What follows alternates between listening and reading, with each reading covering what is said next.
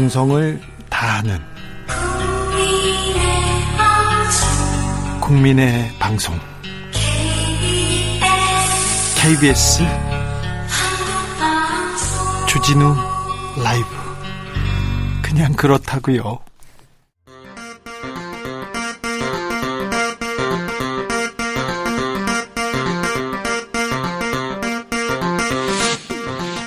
주진우 라이브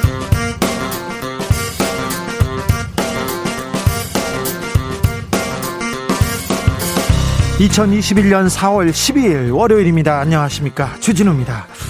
더불어민주당이 초심을 되찾고 당을 혁신하겠다. 특히 돌아선 2030 세대의 마음을 되찾겠다면서 목소리를 내고 있습니다.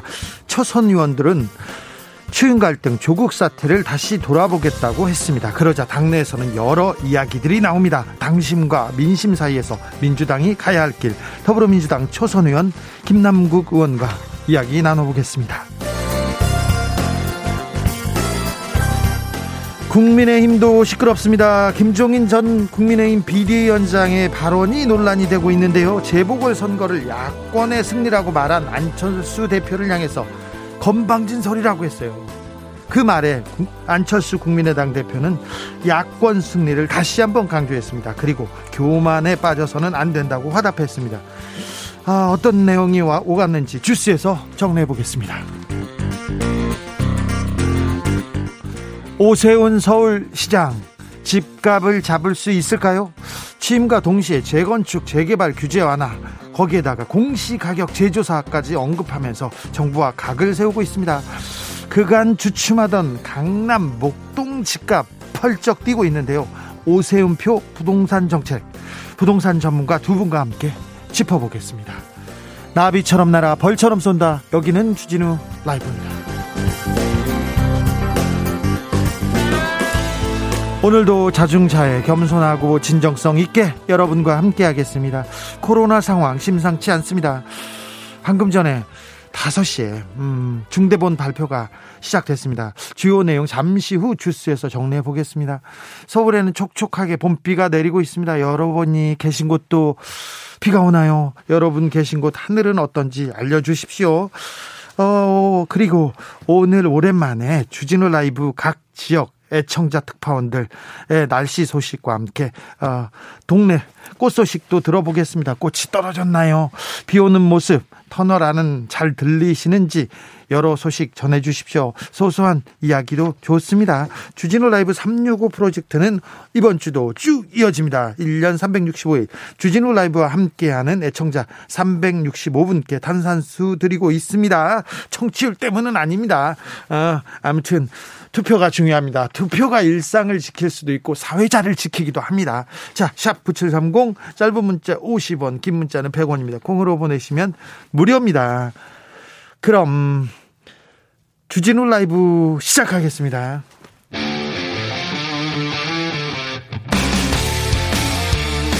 탐사보도 외길 인생 20년. 주 기자가 제일 싫어하는 것은?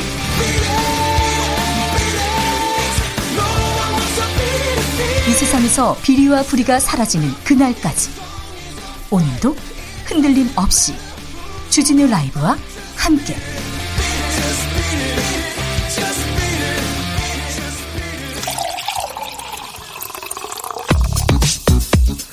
진짜 중요한 뉴스만 쭉 뽑아냈습니다. 줄 라이브가 뽑은 오늘의 뉴스 주스 정상근 기자 어서 오세요. 네 안녕하십니까. 코로나 확진자 현황 좀 볼까요? 네, 오늘 0시 기준 코로나19 신규 확진자 수가 587명이 나왔습니다. 어, 엿새 만에 600명대 아래가 나왔습니다만 그 역시 주말 검사 건수 감소 영향도 있고요. 네. 어, 그리고 지난주 월요일에 400명대였고 그 전주 월요일은 300명대였거든요. 어, 그런데 오늘 이번 주 월요일은 500명대가 나왔습니다. 일요일인데도 500명대가 나왔어요. 어제가 어제가 일요일이었는데도 그러니 굉장히 좀 심각한 상황이라고 볼 수 있습니다. 그렇습니다. 지난 일주일간 하루 평균 확진자도 600명을 넘긴 상황인데요. 600명을 넘었어요. 네, 뭐 어디를 중심으로 확산세가 이어지고 있다, 뭐 이렇게 할 것도 없이 정말 곳곳에서 어, 소규모 감염이 이어지고 있고요. 수도권 중심이었던 이 3차 대유행 때와 달리 비수도권의 확진자 비율도 30% 이상 나오고 그렇습니다. 있습니다. 어, 문재인 대통령은 오늘 그 아슬아슬한 국면이라면서 방역 수칙 준수를 당부했습니다. 정말 아슬아슬한 국면입니다. 오늘부터 시 행되는 추가 방역 대책 있죠? 네, 일단 오늘부터 이 수도권과 부산의 유흥시설 영업이 중단됩니다. 어, 룸사롱이나 클럽, 나이트클럽, 뭐 단란주점, 헌팅포차 등등 영업이 안 됩니다. 어, 노래 연습장이 빠졌습니다만 이 대신에 주류 판매, 이 도우미 고용 알선 등의 이 불법 영업에 대한 일제 점검 어, 그리고 처벌이 강화됩니다. 네, 정부는 또 방역 상황이 나아지지 않는다면 수도권 등 2단계 지역에 어, 식당, 카페 등에 대한 운영 시간 제한을 강화하기로 했습니다. 어, 그리고 오늘부터 실내 마스크 착용이 의무화돼서요. 이를 위반할 경우 10만 원 이하의 과태료가 부과됩니다.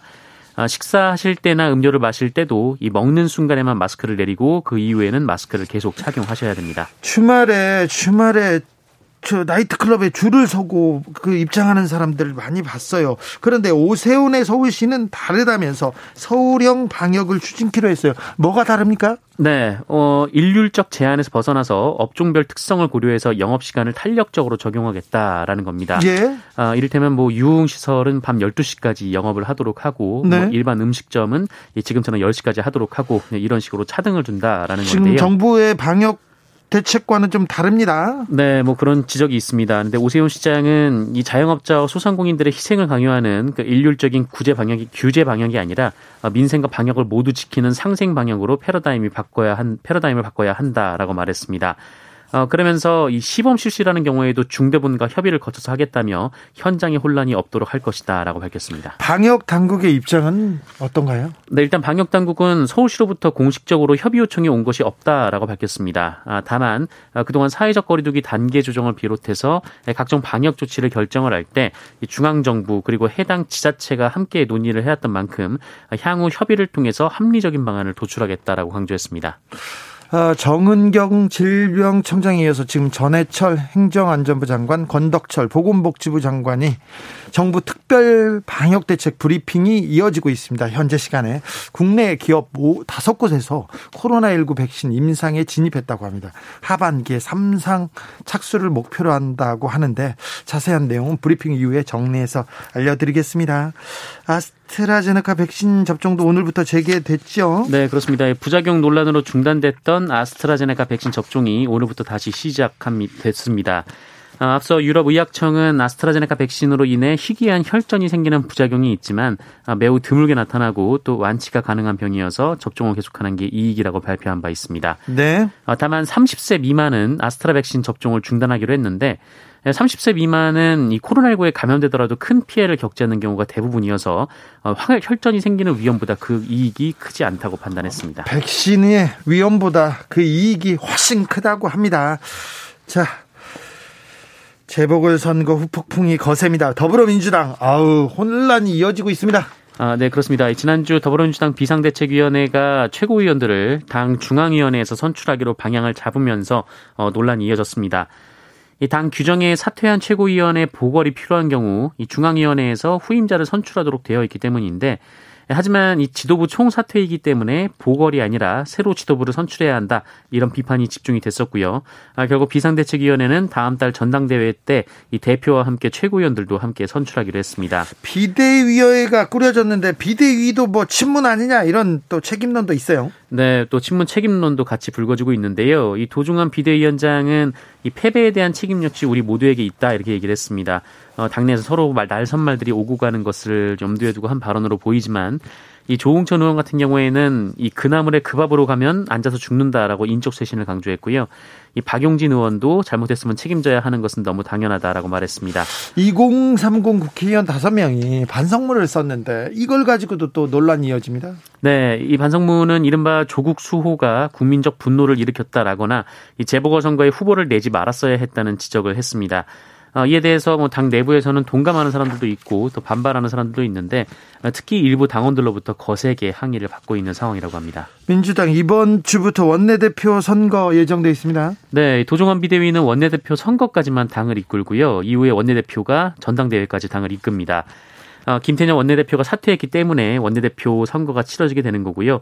오는 금요일에 치러질 예정이고요. 현재로서는 박완주 의원과 어, 윤호중 의원의 2파전이 유력합니다. 출사표를 던진 사람이 있죠? 네, 윤호중 의원은 출사표를 던지면서 공감과 소통을 기반으로 개혁을 추진하겠다라고 했고요. 박완주 의원은 변화와 혁신에는 골든타임이 있고 그 출발은 민주당의 가치를 회복하는 것이다라고 밝혔습니다. 원내대표는 국회의원의 대표, 그러니까 당의 민주당 국회의원들이 투표를 해가지고요. 거기에 대표를 뽑는 겁니다. 반장이라고 생각하면 돼요. 그 어, 민주당의 어, 굉장히 중요한 역할인데 어떻게 되는지 저희가 또 지켜보겠습니다. 국민의힘도 시끄러워요. 국민의힘에서는 떠난 떠난 네네. 김종인 비대위원장 때문에 좀 시끄러워요. 네, 이 김종인 전 비대위원장이 이 언론과 인터뷰를 했는데, 어 많이 했더라고요. 네, 그렇습니다. 어, 그런데 국민의힘 일각에서 국민의힘과 국민의 당 통합을 추진하는 것에 대해 어, 무슨 대통합 타령이냐라고 강한 불만을 토로했습니다. 특별히 안철수 국민의당 대표를 그냥 좀 많이 비아냥거렸었어요. 네, 이 국민의힘과 합당해서 대선 후보가 되겠다는 욕심이 보인다 이렇게 비판했고요. 어, 그런 사람이 대통령 되면 나라가 또 엉망이 된다 이렇게 주장했습니다. 또 안철수 대표랑 단일화를 하지 않았더라도 국민의힘이 이겼을 것이다 이렇게 주장을 했고요. 또 이 국민의힘 내부에서는 당대표를 하고 싶은 사람이 한두 명이 아니라면서 어, 국민의힘에서 상임 고문을 맡아달라고 했지만 이 조언이란 것은 가능할 때 하는 것이다라며 거부 의사를 명확히 밝혔습니다. 아, 또 안철수 대표를 두고 건방지게 막 이런 얘기를 했어요. 그랬더니 또 국민의힘 내부에서도 원색적인 비난을 김종인 위원장한테 던집니다. 네, 이 선거 전부터 김종인 위원장을 비판해왔던 이 장재원 국민의힘 의원은 이 선거 이후 가장 경계해야 할 말들을 전임 비대위원장이 쏟아내고 있다라며 어, 기고만장이라고 비판했습니다. 어, 심술인가 아니면 태상황이라도 된 것이냐라는 말도 했고요.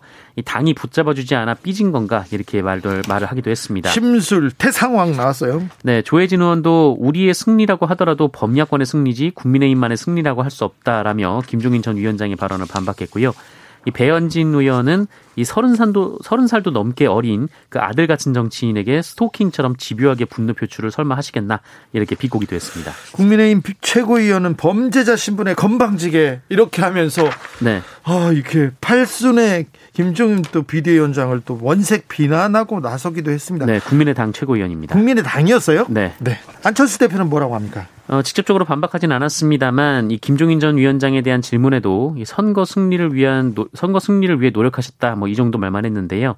이 다만 그 우리가 잘해서 이겼다는 교만에 빠지는 순간 야권의 혁신 동력은 약해지고 정권 교체에 대한 절박함도 사라질 것이다라는 입장을 밝혔습니다. 아, 국민의당 구형모 최고위원이었군요. 네, 맞습니다. 이 김종인 위원장에게 뇌물 수수를 한 범죄자 신분이라면서 구태 정치인의 표본이자 국민에게 매우 건방진 행동이라며 공개 사과를 요구하기도 했습니다.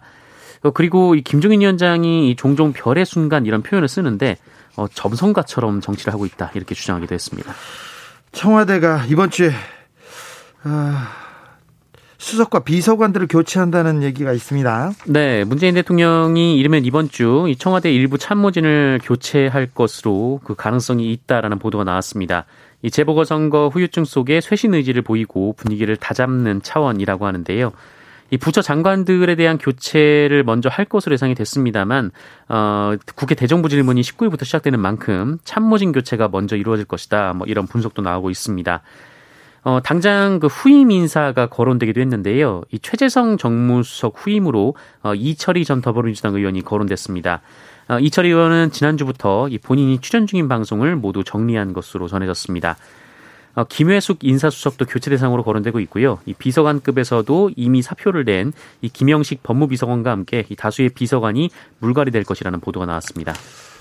인사 기사는요 좀 천천히 가도 됩니다. 그래가지고 어떤 기사들은 어, 자천 있잖아요. 네네. 내가 갈 것 같아. 그러면서 기사 기자한테 일러 일러줘가지고 그런 경우도 있죠. 네, 그런 경우가 있습니다. 그러니까 좀 천천히 가셔도 된다는 거 말씀드립니다. 몇 번, 몇 번 나왔었거든요. 이분 이름이. 음, LH, LH 직원의 불법 특이 의혹 수사. 어떻게 돼가고 있습니까? 네, 어, 정부 합동 특별수사본부가 설치돼서 이 수사를 시작한 지 한 달째가 됐습니다. 아, 특수본이 이를 맞아서 그동안 진행되어 온 수사 상황을 브리핑했는데요. 아, 이에 따르면 합수본은 지난달 10일부터 이날까지 어, 총 178건의 그 LH 등 부동산 투기 관련 사건을 맡아서 746명을 내사 혹은 수사했습니다. 어, 그리고 이 중에 혐의가 인정된 것으로 보이는 47명을 검찰에 송치했고요. 혐의를 찾지 못한 63명은 불입건 불송치했습니다. 어, 그리고 나머지 636명을 현재 수사 중입니다. 예, 다만 이 통계에는 기획부동산이나 이 불법 전매 등 불법 행위는 포함되지 않은 것으로 알려졌어요. 어, 이 특수보는 이들까지 다 포함하면 이 수사 대상이 1000명을 넘어갈 것이다. 이렇게 예상하기도 했습니다. 아무튼 기획 부동산 불법이나 탈법 이런 특혜 들어가는 거는 다 수사해야 됩니다. 이번 기회에 부동산 투기 공직자들의 공적 정보를 가지고 사적 이익을 얻는 부동산 투기 뿌리 뽑아야 됩니다. 원래 어제 세월호 7주기 추모제가 예정돼 있었는데요. 네. 그런데 취소됐습니까? 그렇습니다. 오는 금요일이 참사 7주기인데요. 어, 원래 어제 세월호가 가라앉았던 바다 위에서 추모제를 열 예정이었습니다. 어, 그래서 유족 50여 명이 목포까지 왔는데요. 어, 추모제가 돌연 취소가 됐습니다.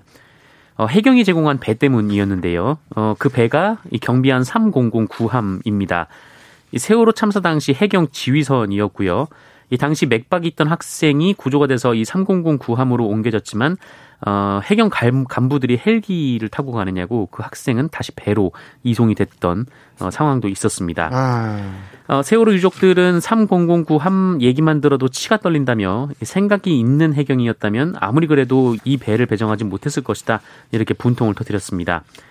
어, 해경은 다른 의도가 있었던 것은 아니라고 해명을 했습니다. 어, 일정상 3009함이 배치가 됐을 뿐 어, 따로 어떤 의도가 있어서는 아니었다는 건데요. 네, 하지만 네, 음, 행사가 한 달 전에 계획됐었기 때문에 예. 네, 이 가족들 트라우마를 고려했다면 다른 경비함을 준비할 수 있었다 이런 비판의 목소리도 나오고 있습니다. 네, 그렇죠. 네, 어쨌든 이 유가족들은 목포 신앙에 가서 이 세월호 선체 앞에서 추모식을 진행했는데요. 이곳에도 평소보다 많은 분들이 찾아와서 고인들을 추모하기도 했습니다. SK와 LG 간의 이른바 배터리 전쟁이었죠. 배터리 전쟁이 끝났다고요? 네, 두 회사뿐만 아니라 뭐 우리 정부 그리고 미국 정부까지 나서서 이 문제를 해결해 왔는데요.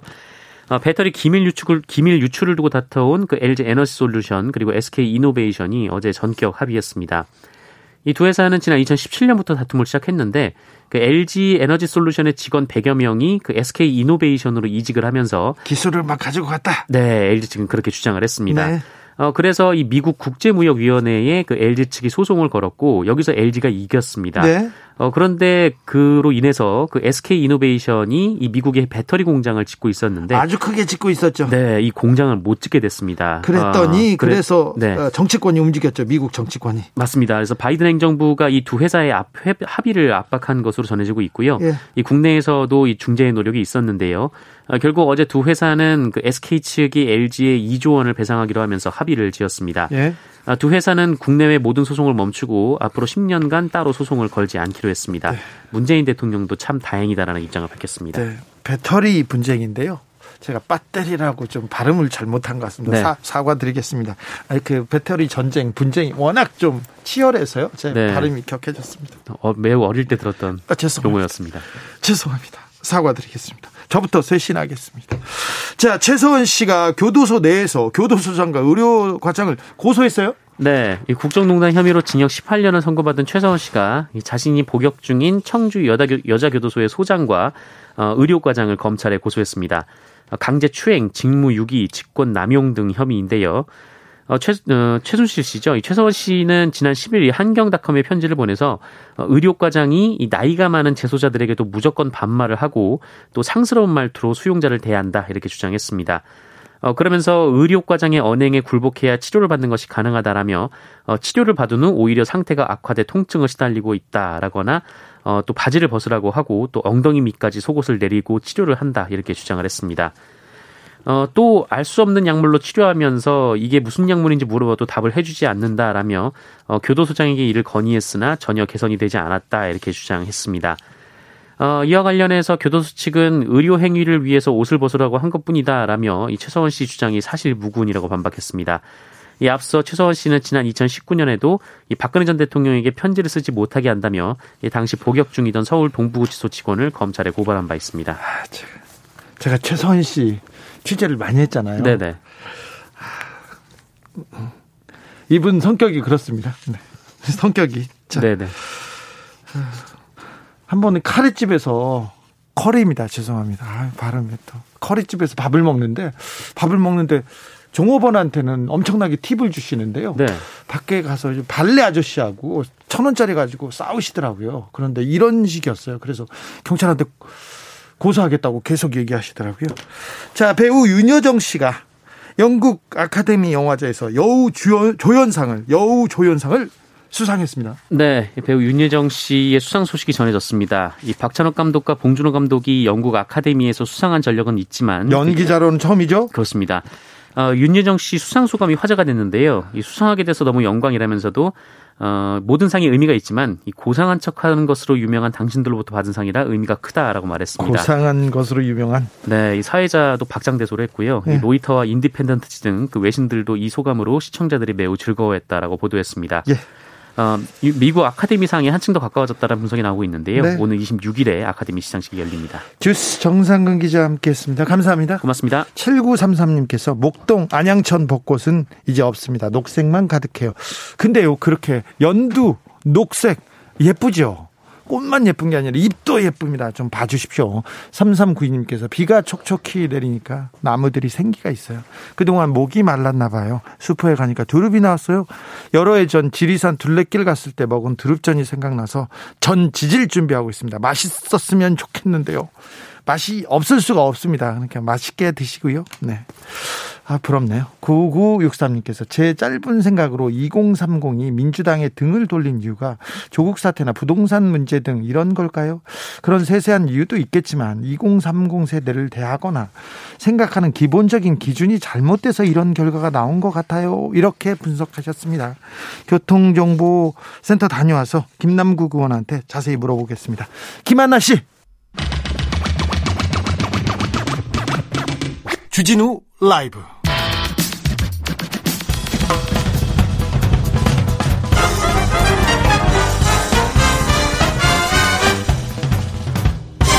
훅 인터뷰. 모두를 위한 모두를 향한 모두의 궁금증 훅 인터뷰. 2030 세대가 이번 선거에서 민주당에 등을 돌린 이유는? 그 이유를 더불어민주당이 머리를 맞대고 찾고 있습니다. 초선 의원들의 반성과 성찰 쇄신론이 이어지고 있는데요. 당내 분위기 좀 자세히 좀 들여다보겠습니다. 더불어민주당 초선 의원 중에 개혁파라고 꼽히는 김남국 의원 만나보겠습니다. 안녕하세요. 네, 안녕하세요. 살고 싶은 도시 안산 단원을 국회의원 김남국입니다. 아, 네. 자, 재보궐 선거 어, 더불어민주당이 참패했습니다. 무엇이 부족했다고 보십니까? 네, 많은 것 들이 부족했다라고 느끼고 있는데요. 우선은 민심을 정말 아주 무겁게 받아들이고 있습니다. 네. 이게 사실은 그 뭐 깜깜이 기간 전에 여론조사가 여론조사 격차가 좀 많이 벌어져 있었긴 했지만 예. 어, 시민들을 위한 좋은 정책과 또 사력을 다해서 열심히 선거 운동을 했기 때문에 이렇게까지 이제 그 격차가 벌어지지 벌어질 거라고 좀 상상을 못해서 이번 결과가 더욱더 좀 충격적이고요. 예, 그래서 좀 국민의 뜻을 더 더욱 겸허하게 받아들여야겠다라고 좀 생각을 하고 있습니다. 네. 뭐 선거 어 패배에 대한 여러 가지 좀 분석들이 있겠지만 저는 이제 원인은 크게 두 가지라고 생각을 하고 있습니다.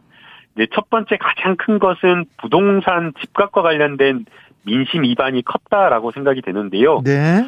예, 결국에는 그 최근에 뭐 3, 4년간 급등한 이 부동산 집값을 제대로 잡지 못했다라는 이 부동산 정책 실패에 대한 어 시민들의 평가 어 그런 부분에 대한 평가가 있었던 것으로 보이고요. 예. 예 그리고 이제 코로나 19로 인해서 이제 경제가 좀 많이 사실 어렵습니다. 이제 뭐 방역과 관련되어서는 사실 우리 정부가 굉장히 잘했다라고 하는 평가를 받고 있거든요. 네. 뭐 제가 보니까 독일도 어 뭐 코로나 방역 아주 우수 국가라고 평가가 받고 있었는데 최근에 뭐 보니까 뭐 확진자가 뭐 300만을 넘었고 사망자도 7, 8만에 이른다고 하더라고요. 그거에 비하면 우리나라는 코로나 방역에 어 비교적으로 잘 이렇게 선방을 했지만 그러나 국민들이 봤을 때에는 국민들이 체감하기에는 워낙 코로나가 이게 장기화되다 보니까 어, 서민 경제도 어렵고 특히나 이 소상공인들이 정말 힘들다 보니까 이런 부분에 대한 불만 그런 어떤 민심이 어, 좀, 어, 이번 선거에서 좀 드러나지 않았나, 이렇게 보고 있습니다. 의원님, 의원님, 그, 20, 30대가 민주당에 등을 돌린 이유는 뭘로 보고 있습니까? 어, 뭐, 제가 최근에 지난주에도 청년 간담회를 했고요. 또 이제 커뮤니티에 많은 그 청년들의 의견을 듣기 위해서 예? 구글 어, 폼을 만들어 가지고 한 100여 분 정도의 의견을 계속 이렇게 듣고 있고요. 그리고 네. 또 커뮤니티에 많은 이야기를 좀 듣고 있는데요. 어, 질문하신 것처럼 뭐 20대가 완전히 20대 남성들이 민주당에 완전히 등을 돌린 것은 아니라고 저는 생각이 듭니다. 근데 제가 청년 간담회를 해보니까 지난주에 어, 청년이 저에게 그런 말씀을 하시더라고요. 민주당이 청년을 위해서 어떤 정책을 했냐 이렇게 물으시는데 그렇죠. 사실 거기에 대해서 어 저희가 좀 할 말이 없었습니다. 어, 그래서 결국에 어 저희가 많은 지지를 잃게 된 이유가 어 청년들을 위한 정말 청년들이 필요한 정책을 제대로 하지 못했다라고 하는 부분에 대한 평가가 있었다라고 생각이 들고요. 어, 또 소통과 관련된 부분 많이 지적을 하시는데요. 이게 그 청년들의 이 청년들의 이야기를 좀 저희가 듣고 그것을 그대로 이해하려고 하고 그들의 인식을 받아들이려고 해야 되는데 어 그게 아니고 아이고 막 약간 그 인식 차이라든가 견해 차이를 막 설명하면서 구구절절히 설명하면서 그게 아니다고 꼰대처럼 가르치려고 하는 어떤 그러한 소통 방식도 일종의 또 문제였던 것이 아닌가 여러 가지 것을 반성하고 네. 좀더 어, 청년들의 이야기를 듣기 위해서 어, 제가 2030 청년 아고라라는 이름으로 비대면 방식의 청년 세대 간담회를 계속 지금 추진할 계획입니다. 그 간담회 민주당 지지자들만 오는 거 아닙니까? 그렇게 안 하려고 해가지고요. 네. 저를 제일 욕하는 커뮤니티 사이트에 글을 남겨서 네. 어, 그런 분들의 의견까지 적극적으로 청취하고 정말 뭐 물론 이제 그런 내용들을 이렇게 청취한다고 하더라도 한 번에 많은 것들을 다 바꿀 수는 없겠지만 네. 그래도 저희 지지자뿐만 아니라 다른 분들의 의견을 더욱더 소중하게 들을 생각입니다. 네. 김남국 의원도 청년입니다. 청년 김남국한테 친구들이나 주변 사람들은 뭐라고 합니까? 민주당 왜, 왜 민주당을 지지하지 않는다. 난 민주당한테 안 찍었다. 이런 얘기 많이 들으셨을 거 아니에요? 네, 많이 들었죠. 네. 뭐에 그렇대요? 뭐, 그중 뭐 여러 가지 이야기하면 너희는 자유 시장 경제에 반한다. 그런 이야기를 좀 하시더라고요. 그러니까 제 친구들이나 저희 선후배들 단톡방, 그러니까 3, 40대 이런 단톡방들 보면 뭐 부동산과 관련된 정보, 뭐 이런 어떤 단톡방도 있고 주식 리딩방도 있고 가상화폐 투자방도 있고 뭐 이런데 자산 증식을 원하는 그러한 어떤 그냥 일반 서민의 평범한 사람들의 마음을 네. 어, 좀 이해하지 못하고 너무 이렇게 지나치게 어, 그런 사람들을 어, 일반적인 평범한 소시민들을 뭐 적폐라고 이렇게 하거나 아니면 너무 규제한다거나 시장 어떤 원리를 좀 이렇게 반하는 그런 어떤 규제 정책을 하다 보니까 그런 부분에 대한 좀 반감이 많이 있었던 것 아닌가라는 생각이 들고요.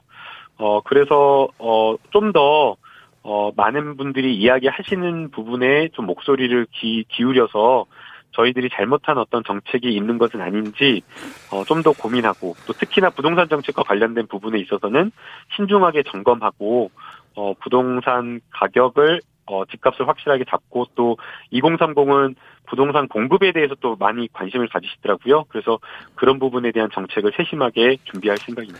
다른 초선 의원들의 얘기는 좀 다른 것 같습니다. 지금 재보선 참패에 대해서 당 쇄신 계속 강조하고 있습니다. 어, 조국 장관 사태, 추윤 갈등에 대한 반성도 있었는데요. 어떻게 보십니까? 어, 뭐, 이제 아마 2030 청년 의원들이 당의 쇄신과 혁신을 이제 가장 크게 목소리 내어서 외친 것으로 보이고요. 이제 조국 정권 전 장관 사태에 대해서 이제 이야기를 했는데 내용을 보면 뭐 조국 수호를 검찰 개혁으로 이렇게 동일시했다라는 그런 이야기가 나왔는데 사실 그 당시에 이제 민주당이 조국 수호를 이야기를 하면서 지키려고 했었던 것은 아니고요. 어 민주당은 당시 뭐 그 당시에 사회적 거리두기 하고 있었죠. 어, 실제 조국 수호를 외치고 검찰 개혁을 이야기를 했던 것은 일반적인 평범한 시민이었습니다. 검찰 개혁이 좌초되려고 했을 때에 검찰 개혁을 가능하게 했던 것이 사실은 촛불 시민이고 평범한 국민들이었기 때문에 민주당으로서는 그 국민들에게 사실 어떻게 보면 큰 빚이 있는 것이고요. 어, 이번 선거의 패배를 검찰 개혁에게 개혁으로 이렇게 돌리는 것은 어, 이미 지난 거, 지난 총선 때 평가받았던 것에 과거의 어떤 평가를 들고 나온 것이 아닌가라는 생각이 듭니다. 어, 저희가 여론조사 이런 것들을 좀 보게 되면요. 어, 한 1, 2월 정도까지만 하더라도, 그러니까 LH 사건 터지기만, 하, 터지기 전만 하더라도, 서울 같은 경우는 박영선 후보가 오세훈 후보를 앞서거나 오차범위 내에 있는 여론조사들이 많았거든요. 그래서 이번 패인을 그런 어떤 분석으로 보기에는 주요한 요인으로 보기에는 어렵다 보이고요. 결국에는 부동산 집값 문제, LH 사태에 대한 국민적인 어떤 분노가 가장 컸기 때문에 어 이러한 부분을 어 정확하게 좀 원인 분석을 하는 게 좀 중요하지 않나 좀 그렇게 보고 있습니다. 민주당 민주당은 검찰 개혁만 외치고 검찰 개혁을 또 하지도 못했다. 어, 되는 일이 없다. 일을 잘 못한다. 이렇게 생각하는 젊은 사람들도 많은 것 같습니다. 여기에 대해서 할 말이 많으시죠? 네, 그래서 뭐 아니요 할 말이 없습니다. 더 국민들께 죄송하고 송구할 따름이고요. 어, 180석이라고 하는 의석을 주셨는데도 불구하고 뭐 검찰 개혁, 언론 개혁을 포함해서 많은 민생 개혁 과제를 제대로 빠르게 이렇게 하지 못했다라는 점에서 송구할 따름입니다. 그래서 예. 더 책임감 있게 어 집권 여당으로서 신중하게 어 정책을 펼쳐나가야 된다라고 생각을 하고 있습니다. 아, 보궐선거 참패 이후에 당내에서 민주당 내에서 치열하게 반성하고 치열하게 싸우고 치열하게 쇄신해야 되는데요. 어, 언론에서는 균열 조짐하면서 조금 증폭하는 경향도 있지요. 지금 당 내에서 민주당 내에서 회의할 때는 어떤 얘기가 오고 하고 있습니까? 어 이제 뭐 이제 선거 끝나면은 대개는 막그 이제 여러 가지 그 원인 분석에 대해서 백과쟁맹식으로 여러 가지 의견이 나오는 경우가 상당히 많은데요. 네. 그런데 저희가 오늘 오전에도 초선 모임하고 지난주에도 하고 계속 그 토론을 하고 있는데 어 막 이렇게 뭐 분열하거나 뭐 서로 이렇게 격하게 공격하는 어떤 그런 것은 전혀 없고요. 어, 당내 여러, 어, 민주적인 어떤 의사소통이라든가 정책에 대한 토론을 늘려야 된다라는 의견, 그리고 또, 어, 많은 국민들께서 하시는 목소리에, 어, 귀를 기울여서 민생 개혁과 관련된 의제를 우리가 더욱 더 발굴해 가지고 빠르게 좀 추진을 하자라는 의견들도 많고요. 네. 또 결국에는 코로나19로 인해서 굉장히 또 어렵잖아요. 네. 그래서 이러한 것들을 좀 잘할 수 있도록 어, 그러한 부분을 고민하자라고 하면서 계속해서 회의하면서 3시간, 음. 4시간 그렇게 어, 끝장 토론을 지금 하고 있는 상황입니다. 2030 청년 의원 몇 명이서 그 입장문이 나오자마자 친문 좀 강성 친문 지지자들이 가서 몰려 들어가서 댓글을 많이 달았잖아요. 네. 그 의원들은 상, 상태가 어떻습니까? 그, 그 의원님들 상태라고 하기에는 뭐, 어, 뭐, 그 소신 있게 자신의 어떤 소신을 그 담은 것이고 당의 그러한 어 어떤 쇄신과 이러한 것들이 필요하다라고 하면서 밝힌 거여서 네. 어 꿋꿋하게 잘 지내고 계십니다. 네. 자. 음, 민주당 내에서도 김남국 의원이 각종 개혁 법안 드라이브에 맨 앞장서서 걸어왔는데요. 어, 검찰 개혁, 언론 개혁 몰다다 보면 대선에서도 질 수 있다 이런 우려가 나오는 것에 대해서는 어떻게 보시는지요? 예, 그런 말씀이 분명히 있고요. 네. 어, 그래서 이제 그런 말씀이 한편으로는 이제 뭐 죄송 마음이 아프기도 하고 안타깝기도 하다라는 그런 생각이 듭니다. 어, 여러 가지 이제 의제들이 있는데 저희가 언론 개혁이나 검찰 개혁을 한다라고 해서 민생을 안 하는 것은 아니거든요. 네. 어, 제가 법사위에 있어서 검찰 개혁을 이야기한다라고 해서 검찰 개혁만 하는 것은 아니고 어, 제가 지난해 수수지 CCTV 설치 의무화 법안을 대표 발의했거든요. 그리고 또 이자 제한법을 낮추는 법안도 발의했고 또 그 지난해 저희 더불어민주당에서 정치개혁 TF를 발족을 했는데요. 그 정치개혁 TF에서 그 저희 의원실 주도로 논의를 해서 이해충돌 방지법을 제가 대표 발의하기도 했습니다. 그래서 검찰 개혁을 한다라고 해서 검찰 개혁만 하는 것이 아니라 어, 민생 과제도 열심히 챙기고 있고요. 또 동시에 지역도 뭐 열심히 챙기고 있기 때문에 지난 주말에도 뭐 7시에 나가서 밤 10시, 9시 반에 들어오기도 하고 계속 그렇게 열심히 하고 있기 때문에 네. 검찰 개혁, 뭐 언론 개혁 많이 전부가 아니다라고 어, 좀 봐주셨으면 좋겠습니다. 김남국은 그렇게 열심히 하고 있는데 그런데 이해 충돌 방지법 통과가 안 되고 있어요. 이거 어떻게 해요? 네. 그래서 이제 지난해 저희가 제가 12월에 대표 발의하고 예. 이 법안 반드시 통과시켜야 된다라고 했을 때는 사실 여야가 공이 좀 이렇게 뜨끔미지근한 상황이었어요. 그래서 그 정치개혁 TF에서 뭐 기자회견도 하고 그랬는데 음.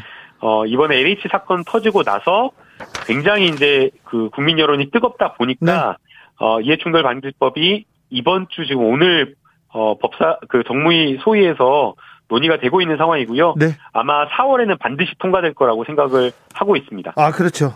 그렇습니까? 자, 일하는 국회 그리고 부동산 문제 해결하는 민주당이 되어야 앞으로 희망이 있을 텐데요. 앞으로 어떤 의정 활동 계획하시는지 각오 부탁드리겠습니다.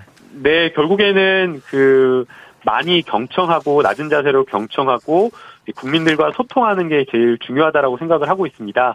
그래서 청년과 소통하기 위해서 청년 플랫폼 만들어서 활동하고 있고요. 또 그리고 또 지역에서 많은 주민들과 만나는 것들 민원 챙기는 게 중요해서 주말에도 뭐 한 번도 쉰 적이 없는데요. 주말에도 아예 쉬지 않고 계속해서 열심히 활동을 하고 있습니다. 또, 또, 그리고 이제 많이들 이야기를 하시는 것이 인생이 어렵다라고 이야기를 하고 계시고 있기 때문에 네. 코로나19로 어려워진 경제를 챙기기 위해서 여러 가지 손실보상법이라든지 서민 경제를 챙길 수 있는 법안들을 국회에서 좀 확실하게 챙기고요. 네. 또 이게 어 뭐 확실하게 챙긴다고 챙기는데 국민들이 생각하는 것과 다르면 안 되기 때문에 그렇죠. 항상 이 법안을 챙길 때에 국민들이 생각하시는 것이 중요하게 생각하시는 것이 무엇인지 그리고 어떠한 해결 방법을 제일 우선시하시는지 그런 부분에 신중하게 네. 어, 경청해서 가도록 하겠습니다. 특히 청년들에게 희망을 줄 수 있도록 열심히 해주십시오. 네, 청년 정책 확실하게 좀 챙기고요. 네.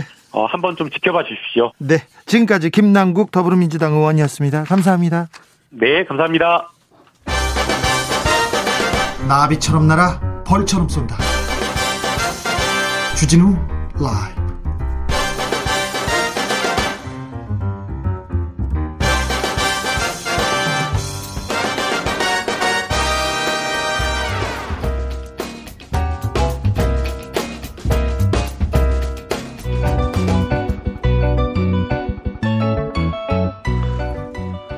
한층 날카롭다. 한결 정확하다. 한편 세심하다.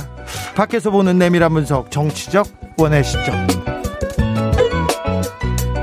오늘은 특별히 부동산 특집으로 준비했습니다. 민생이 먼저입니다. 부동산 잡아야 됩니다. 그래서 부동산 전문가 두 분 모셨습니다. 김연아 국민의힘 비상대책위원 부동산 전문가 안녕하세요.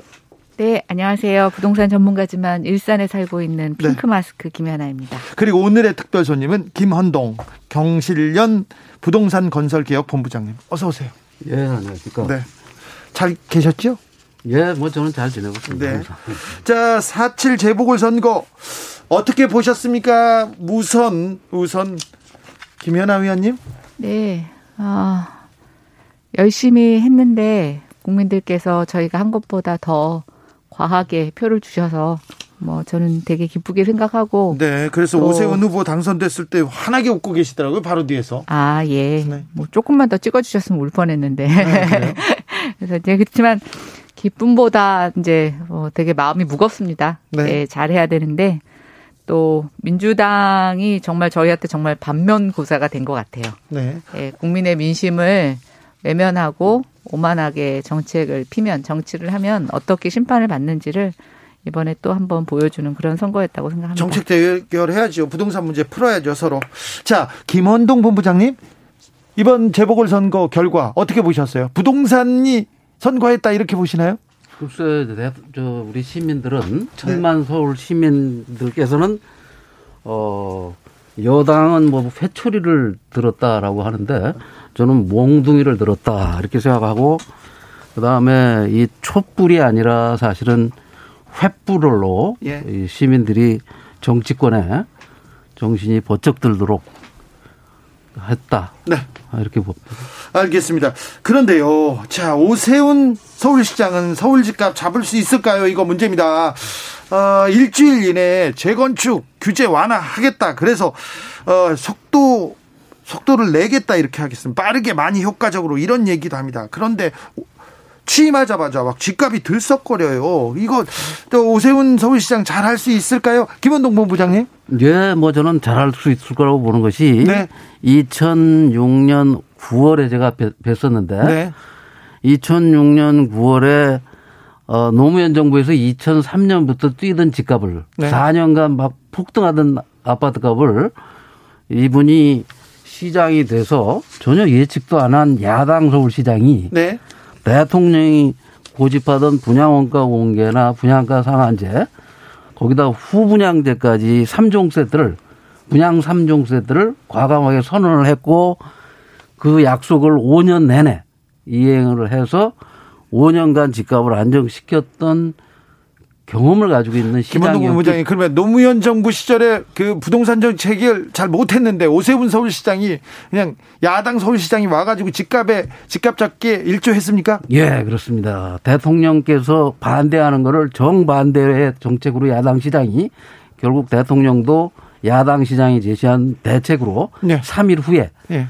본인이 고집하던 정책을 다 꺾고 정책 전환을 했죠. 아니 그런데 노무현 대통령은 서민을 위한 다고 계속 얘기하셨잖아요. 서민을 위한 정책도 많이 내셨고 그런데 서, 집값 잡기는 오세훈이 더 잘했습니까? 훨씬 더 잘했죠. 4년 동안 집값을 4억짜리 강남 아파트 값을 14억까지 끌어올린 노무현 대통령 응?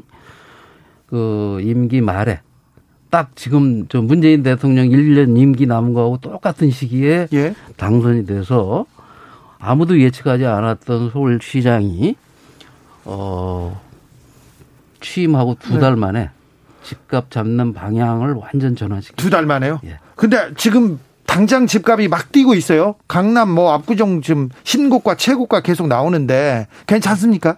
그건 언론들이 그냥 호가만 부르는 거지. 네.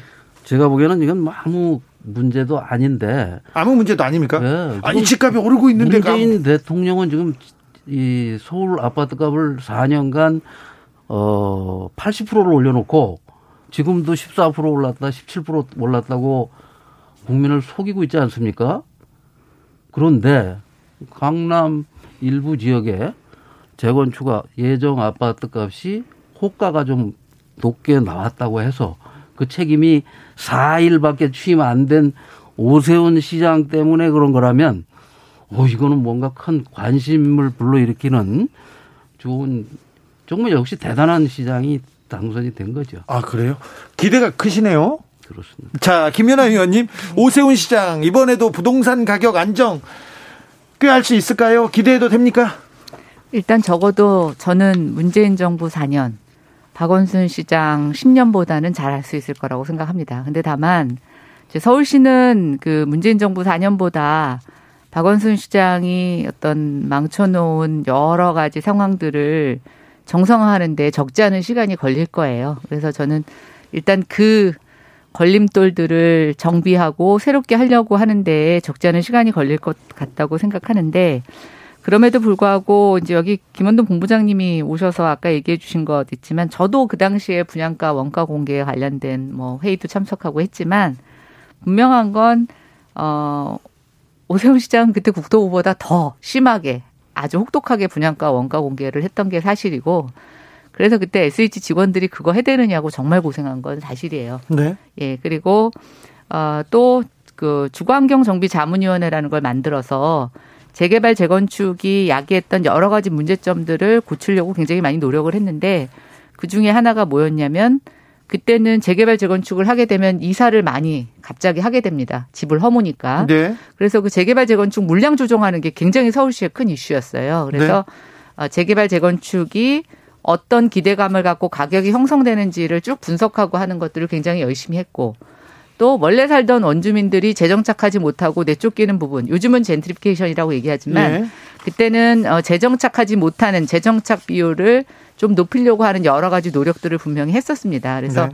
이제 그때 그런 경험을 좀 10년 동안 달라진 서울시장 상황에 맞추고 또또 지금은 여러 가지 그때보다는 금융이라든가 자금 여력이 많이 있기 때문에 저는 뭐 조금 더 우리가 아, 금융기법이라든가 또 시장 친화적인 것, 또 시장 안에서도 공공성을 추구할 수 있는 제도적 뒷받침을 마무리한다면 저는 그때보다도 훨씬 잘 하실 수 있을 거라고 생각합니다. 자, 서울 집값 이렇게 잡아라. 김원동 본부장님 몇 가지 대안, 정책 대안 말씀해 주십시오. 이렇게 네, 하라고. 우선 뭐 당장 아까도 말씀드린 대로 문재인 대통령께서는 지난 4년간 어, 집값이 거의 안 올랐다고 하시다가 최근 들어서 14% 올랐다, 17% 올랐다고 말하지 않았습니까? 집값 많이 올랐죠? 예. 근데 어, 공시 가격을 갑자기 올해만 20%를 올렸습니다.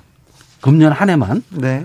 그래서 지금 당장 세금 부담이 돼서 사람들이 공시 가격이 왜 집값은 14% 올랐다는데 4년간 14% 오른 집값인데 왜 한 해의 공시 가격을 20%나 올리냐 하고 하니까 공시 가격률이 낮춰서 90%에 맞추려고 한다. 예.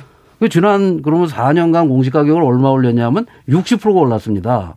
4년 동안 집값은 14% 올랐는데 이렇게 말이 안 되는 공시 가격이 도대체 어떻게 정해지는지 이거를 지금 어 서울시와 서울시장 서초구 제주도가 예. 지금 공시 가격을 공시 가격 다시 검토해 보자. 이게 예. 어떻게 니들 어떻게 뽑았는지 한번 확인해 보겠다.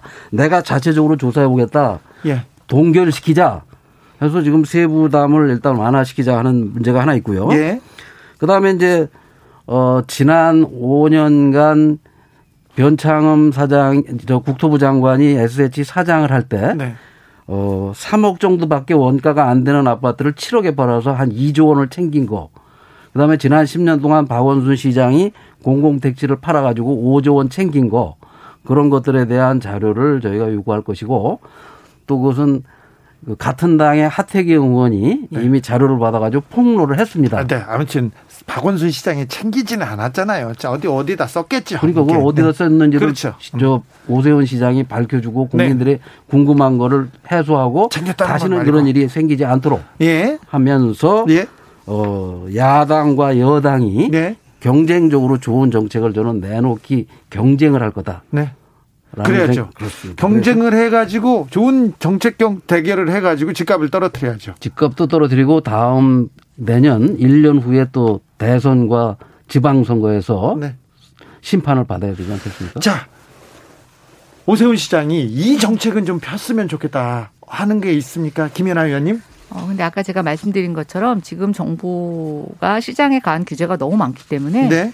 또그 규제끼리 서로 영향을 굉장히 많이 미치고 있어서 어떤 거 하나만 걷어낸다 이렇게 해서 해결될 문제는 아닙니다. 만약에 그랬다면 김현미 장관, 변창흠 장관 왜 못했겠습니까? 네. 지금 뒤죽박죽이 됐거든요. 저는 오세훈 시장이 제일 먼저 해야 되는 건 뭐냐면 부동산 갖고 정책이 아니라 정치를 했던 부동산 정치를 다시 부동산 정책으로 환원하는 일을 해야 됩니다.